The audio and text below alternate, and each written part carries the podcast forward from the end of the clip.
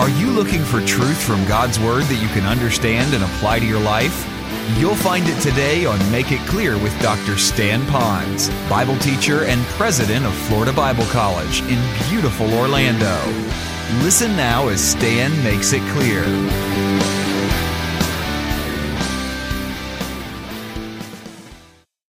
And Peter was also with them and standing and warming himself. Peter had a couple of options. He could get up close to these guys and be identified again, or he could be off by himself and be identified because he's standing all alone, and nobody would stand all alone unless there's something going on. Who is that stranger standing over there? So he chose to get around the group, and of course, that brought in another question. And so now Simon Peter's standing and warming himself. These guys then said to him, You're not also one of his disciples, are you? Implying, Aren't you one of those disciples? Kind of implying, Yes, you are. And he denied it again, and he said, I am not. And then one of the slaves of the high priest, being also a relative of one of those who had his ear cut, uh, who had Peter cut off his ear, kind of this guy was really knowing who he was. He really recognized who Peter was. And he said, Did I not see you in the garden with him? Meaning the slave was in the garden as well, of the relative. And he says, I wasn't. He denies it again, and immediately the rooster crowed. Now, if you will, let's, uh, let's unpack that a little bit from a personal level, if you don't mind. When I think of what Peter was doing, I know we want to beat up on Peter. I, know we want to look at him and say, what a, what a denier he was. What a, what a coward he was. And, and there's some truth in that. Remember what I said? Swashbuckling, wielder of a sword over here. And then why all of a sudden he deteriorates to such a coward that not once, not twice, but three times publicly he denied. Not just by his actions, by his very own words, he's denying that he has anything to do with Christ. Now, what would bring him to that level? I got thinking that Peter's probably not a lot different than I am. Now, I've kind of walked with the Lord, and I don't mean I walked physically with him, but I've been saved since 1966. And there have been periods of time that, uh, significant periods of time, where I was really taught by the Lord. Now, I don't mean I heard God's voice, but I sat down and I studied his book here. How many times I preached through the scriptures and how many times I went through through the original languages and how many sermons and seminars and Bible teachings and classes. I have an earned degree in this and I love theology and all of that. So God's teaching, I have all of that. And then I can't help but think of the times as here I am and I've had all the apologetics necessary and I know all the truth and I preach how you guys need to be strong. How many times I'm on an airplane and I have a seat that's empty next to me, and I'm thinking to myself, oh Lord, please don't have anybody sit next to me. I don't want to talk to them. Now, that's horrible to admit to you, but that's reality. So I can go from a very courageous defender of the faith, especially when I have a microphone in front of me and plenty of distance to run from the crowds if they get unwielding. But the reality of it all is when I'm up close, am I really going to take a stand for Christ? Why would that happen? I'm submitting to you three that I think are very real in my life, and I think these are real issues that Peter was dealing with at this very time. And I'd like to see if they're the same with you. Then I'm going to offer to you and to me a solution that strengthens me when I go through these times when I have been courageous and when I'm not courageous, why I'm that way, and then how I can change it.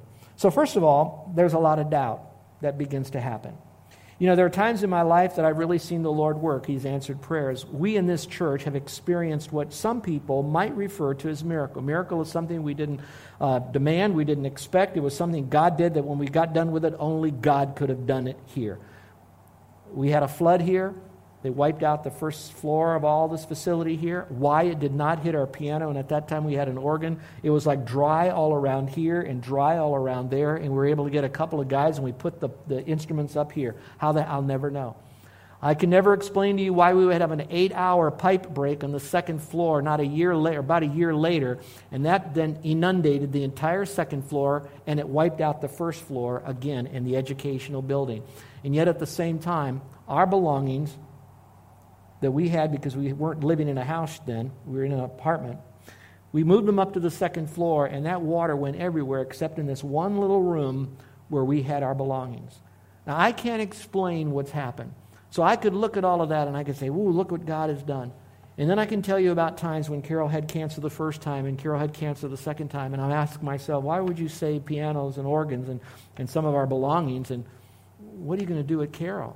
Now, I, every, we've had many people that have a cancer in here, and some of them are recovering from it, some of them are still dealing with it. I have to tell you, though, there are comes those times where we have those doubts in our life when they come. I have, we have to own those doubts. And some of you know how you are, and outside you're like an Oreo cookie, really strong, and give all the right answers, but inside you're still, ooh, am I handling this right? And did I cause it? And can I do something to change it? And what's, where am I going I want to respond right, but I don't think I really am. And God, why would you do this to me? And why now? And why this? We go through those times. The second is we have fear. Because once we develop the doubts, now we're really fearful because we carry them long enough until we think, okay, I'll, I'll, I'll, wrestle through the doubts until I get a solution. But there's a threshold with everyone that we finally end up not getting the answers to our doubts, and now we're very fearful because we feel like everything is out of control. All right, for example, Peter goes in there, he chops off the ear, and I think for that momentary, he's just thinking that Jesus is going to say, Peter, a boy, you know, good job, sorry you missed, try again. You know, like, no, I had doubt, it didn't happen. And then all of a sudden, these guys are taking Jesus away, and wait, wait, wait, wait, wait. He's going after them. He, he's letting them do, he went to them. And now they're going, oh, this thing is really open. He's not calling down these angels to wipe him out. What's happening right now? And now he could be very fearful. Now, while I'm beating up a little bit on him, I want to remind you, though, only John and Peter stayed close enough to the whole action. Scripture says the rest of those guys fled. Judas was leaving then to go hang himself. And so I want you to know there was a big mess going on. So Peter wasn't all that bad. So he was close, but he was still struggling. And I'm sure that many of you, you haven't totally fled the faith or totally just kind of gave it all up and gone back to your old ways. But even so, you may be close, but you are still doubting. You still have fear. Now I begin to ask myself, what would be at the root of all of this? And I think often the root of our problems is unbelief. And I'll talk about that in a moment. But very close after unbelief is pride. We begin to get very prideful that, you know, we can't fall. We're right here. We got all, we can take care of this thing. Look at, I walked on water. Look at, I was there with Jesus here, and I was up at the mount here, and I saw that, and I experienced this. So all of a sudden we have this bit of pride. And what was happening then to Peter as he took over because he had that pride. And how many of you and me, we get a little cocky and pride sets in and we fall? Pastor Dennis and I were talking this morning in our prayer time for you all and for our ministry this morning upstairs in my office, my study. And we were talking about how that this year, just in our own knowledge, we've known two major international, but maybe more nationally known Christian leaders who have are in a, I can't indict them because they haven't been tried, and I don't know that they ever will be, but enough has been said to say that there's enough smoke around them, that there's fire, and they are now no longer a part of their ministries. And one of them had two ministries, one's profit, one non-profit, and both of them closed their doors after he had such a massive influence upon people, husbands and wives and children. Both of them are now gone. And as you begin to read through the people that have spent time talking and interviewing at least one of them, the pervading response coming from them is still an element of pride. One of them so strongly, so upset at the people who came to accuse them, five of his closest friends that loved him so much, that it turned into such a yelling match that one of his men that came to him to try to help him had to get up and leave the meeting.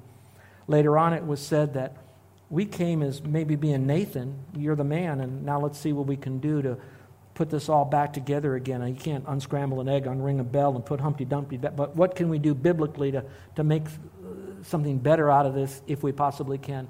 And they said, no, it didn't turn into that at all. It was, why did you turn on me, you betrayers?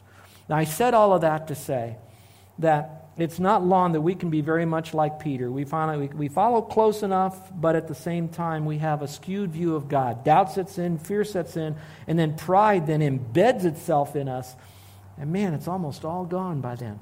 Now, here's the good news, and the difference perhaps between Peter then and us now. And it still revolves around Peter.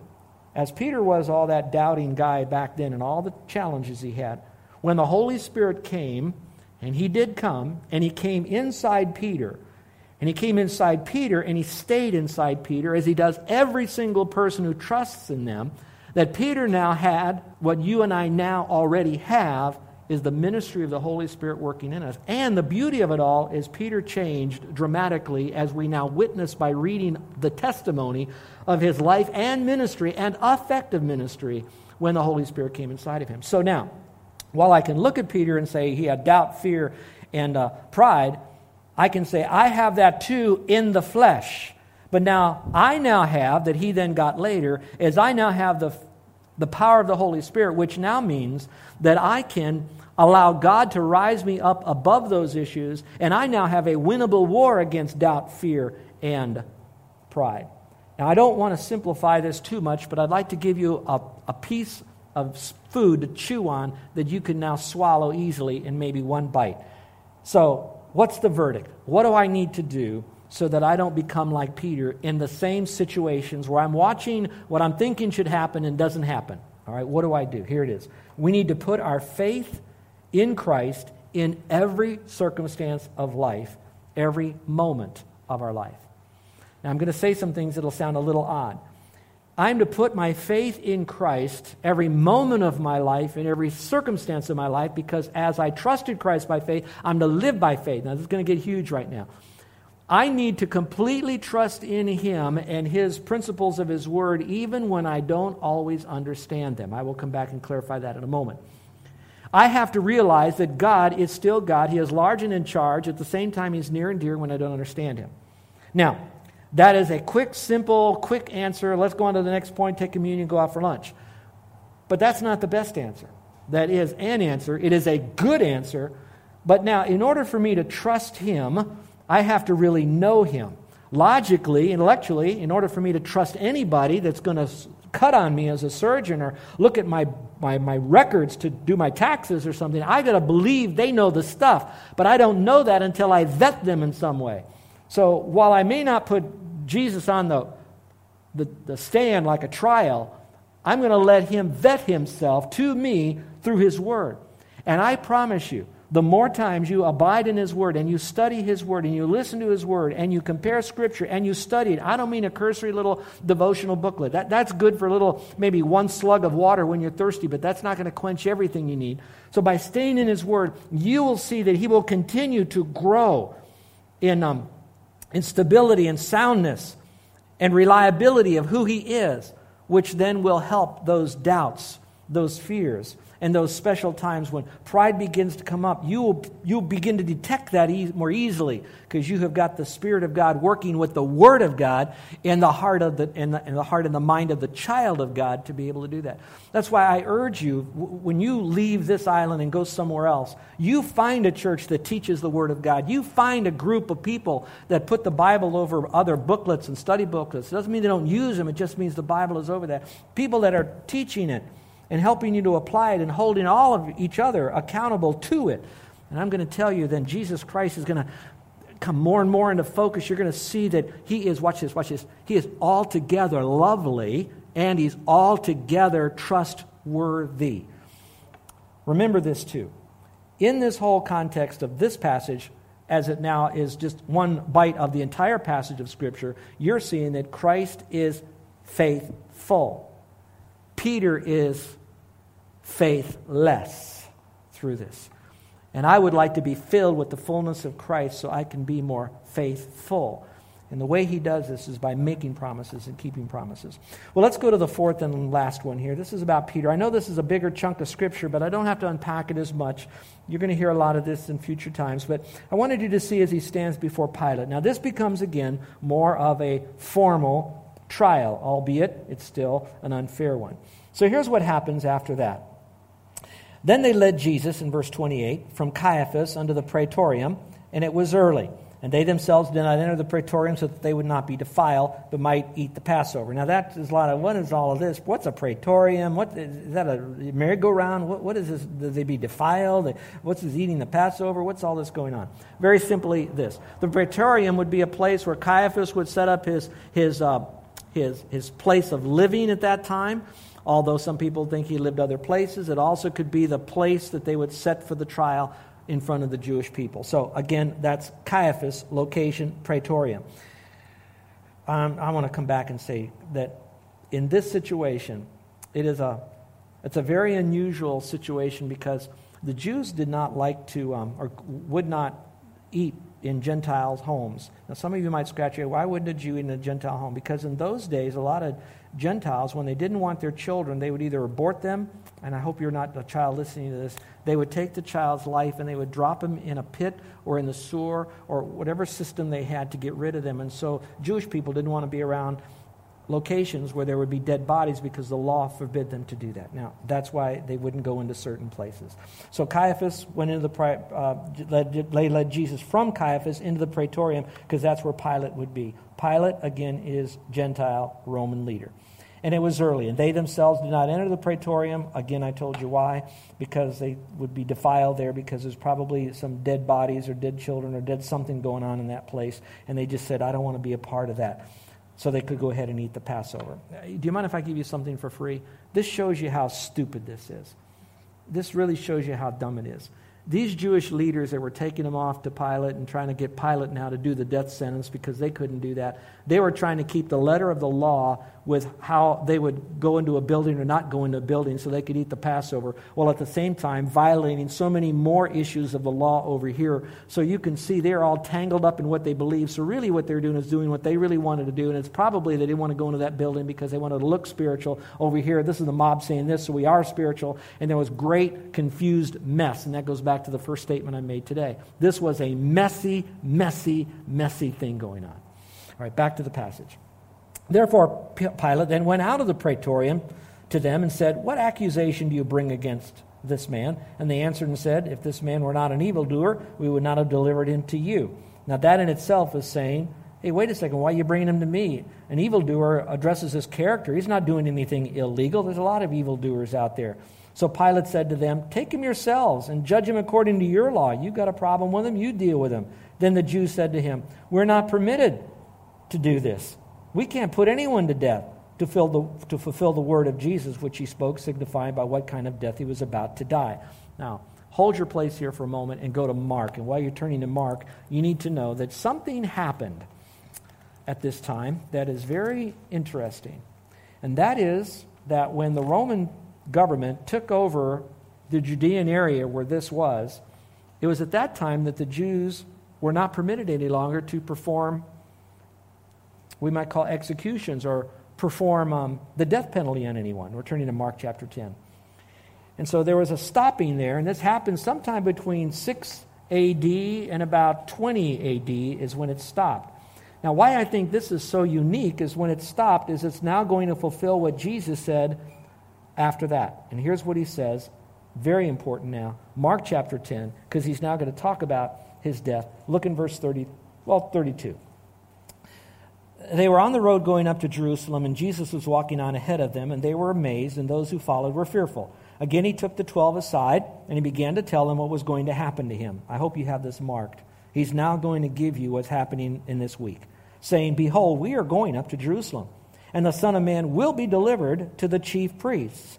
And they are, if you remember, Annas, high priest, and Caiaphas. And then it says, and the scribes, so you have the Pharisees and the scribes, all those religious lieutenants there, and they will condemn him to death, which they did, and they will hand him over to the Gentiles, which they're now doing here, what Jesus is talking about.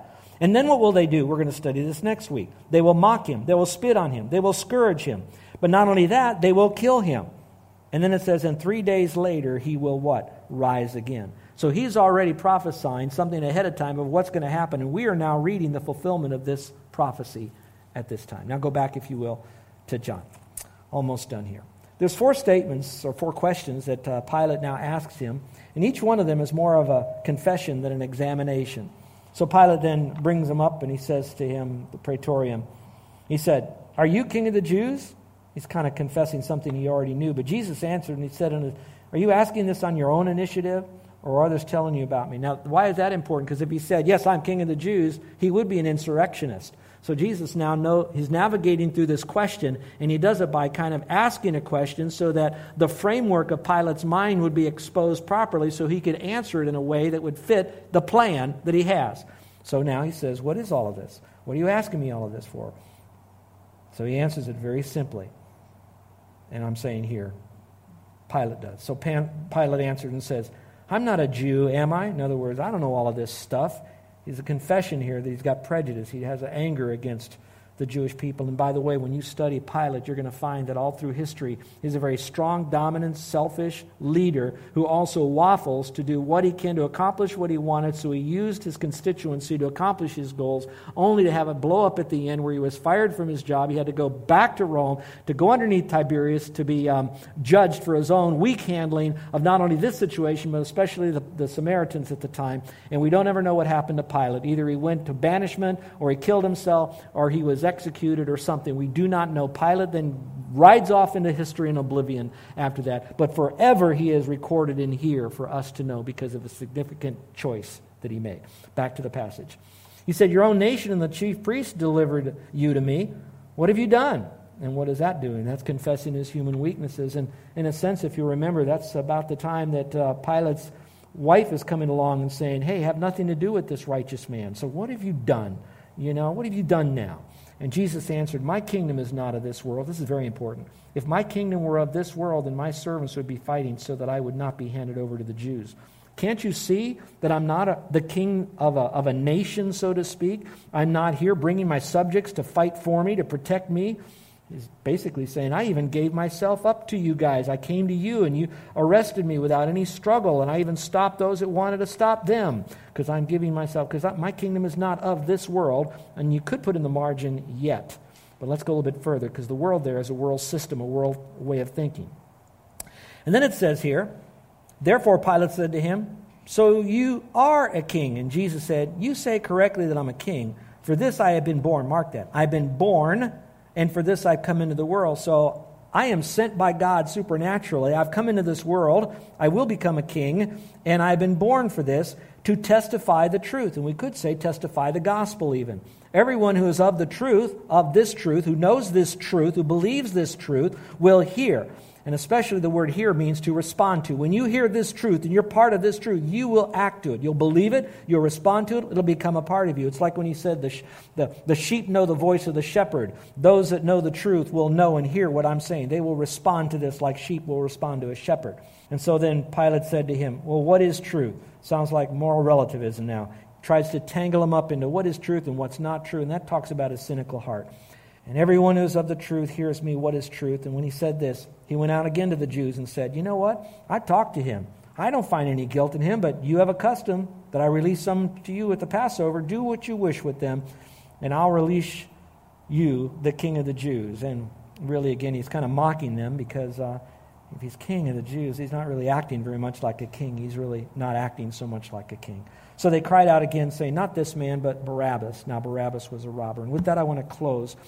But I have to close by explaining again what I began with the message this morning. Remember the conflict that there is between Almighty Good and Almighty Bad, Almighty God and Almighty Satan and all of his minions. With all of that, I want you to know that it's not fighting it out like a, a spy versus spy in the back of a Mad magazine to see who wins it this week. It's not that at all. Jesus Christ is King of Kings and Lord of Lords. But this struggle is going on. And when they said that we're going to go ahead and take Jesus, and in the next sentence is basically crucify him, crucify him, crucify him, but release Barabbas, release Barabbas. It says here in John he was a robber, but you have to read the other writings to say, others said not just robber, the other writer said he was a notorious robber. Another writer said he was a notorious robber and a murderer. When you go into history about Barabbas and the technical writings, you're going to find that he was an insurrectionist If anybody that was trying to get a group of people to fight against Rome for their own reason, it was Barabbas. So you're seeing the exact opposite of who Christ is in the person and the work of Barabbas. And these people are saying, Give us Barabbas now. We want him to be released and have his freedom. But we want you to take Jesus, not to confine him, but to kill him. Well, that brings us now to choices that I have to make and you have to make with that. I mean, I look at that and I'm saying, oh, my word. What am I going to do? Well, I look at that and I have the choice to keep putting Jesus on trial. He has to keep proving himself, keep proving himself, keep proving himself. Or I can then be one who says, I'm going to be a follower of Jesus Christ. How much more information do you think the Lord has to give to you? Now, if you really want more information and you're not yet ready to trust Him, but you are a serious seeker because in your heart you're drawing, you're being drawn to Christ, but you're not ready yet to step over that line of faith, let me tell you right now, you can do it with the amount of information you already have. Jesus is Lord, He's God. When he died on the cross, he completely died, biblically correct, the biblically qualified person to do this, to take all your sin on himself. And he rose again from the dead to show you that he had victory over sin, selfishness, Satan, and to give eternal life because he is the author of life. He gave his life. All that is based on faith in Christ. Now, you have enough right there to do it. All you've got to do is in your heart transfer your trust from yourself, your works, your system of belief, and put it in Christ alone. You're listening to Make It Clear with the teaching of Dr. Stan Ponz, founder of Make It Clear Ministries and president of Florida Bible College in beautiful Orlando, Florida. Make It Clear is dedicated to taking the Word of God with clarity into every person's world. It is the support of listeners like you who make the ministry of Make It Clear possible. You can provide your tax deductible gift to Make It Clear online by going to makeitclear.org or you can mail your gift to Make It Clear. P.O. Box 607901, Orlando, Florida 32860. Thank you for helping us make it clear. If you would like to have Dr. Ponz speak at your church or event, please send us an email at tellmemore at makeitclear.org. Thank you, and remember to make it clear.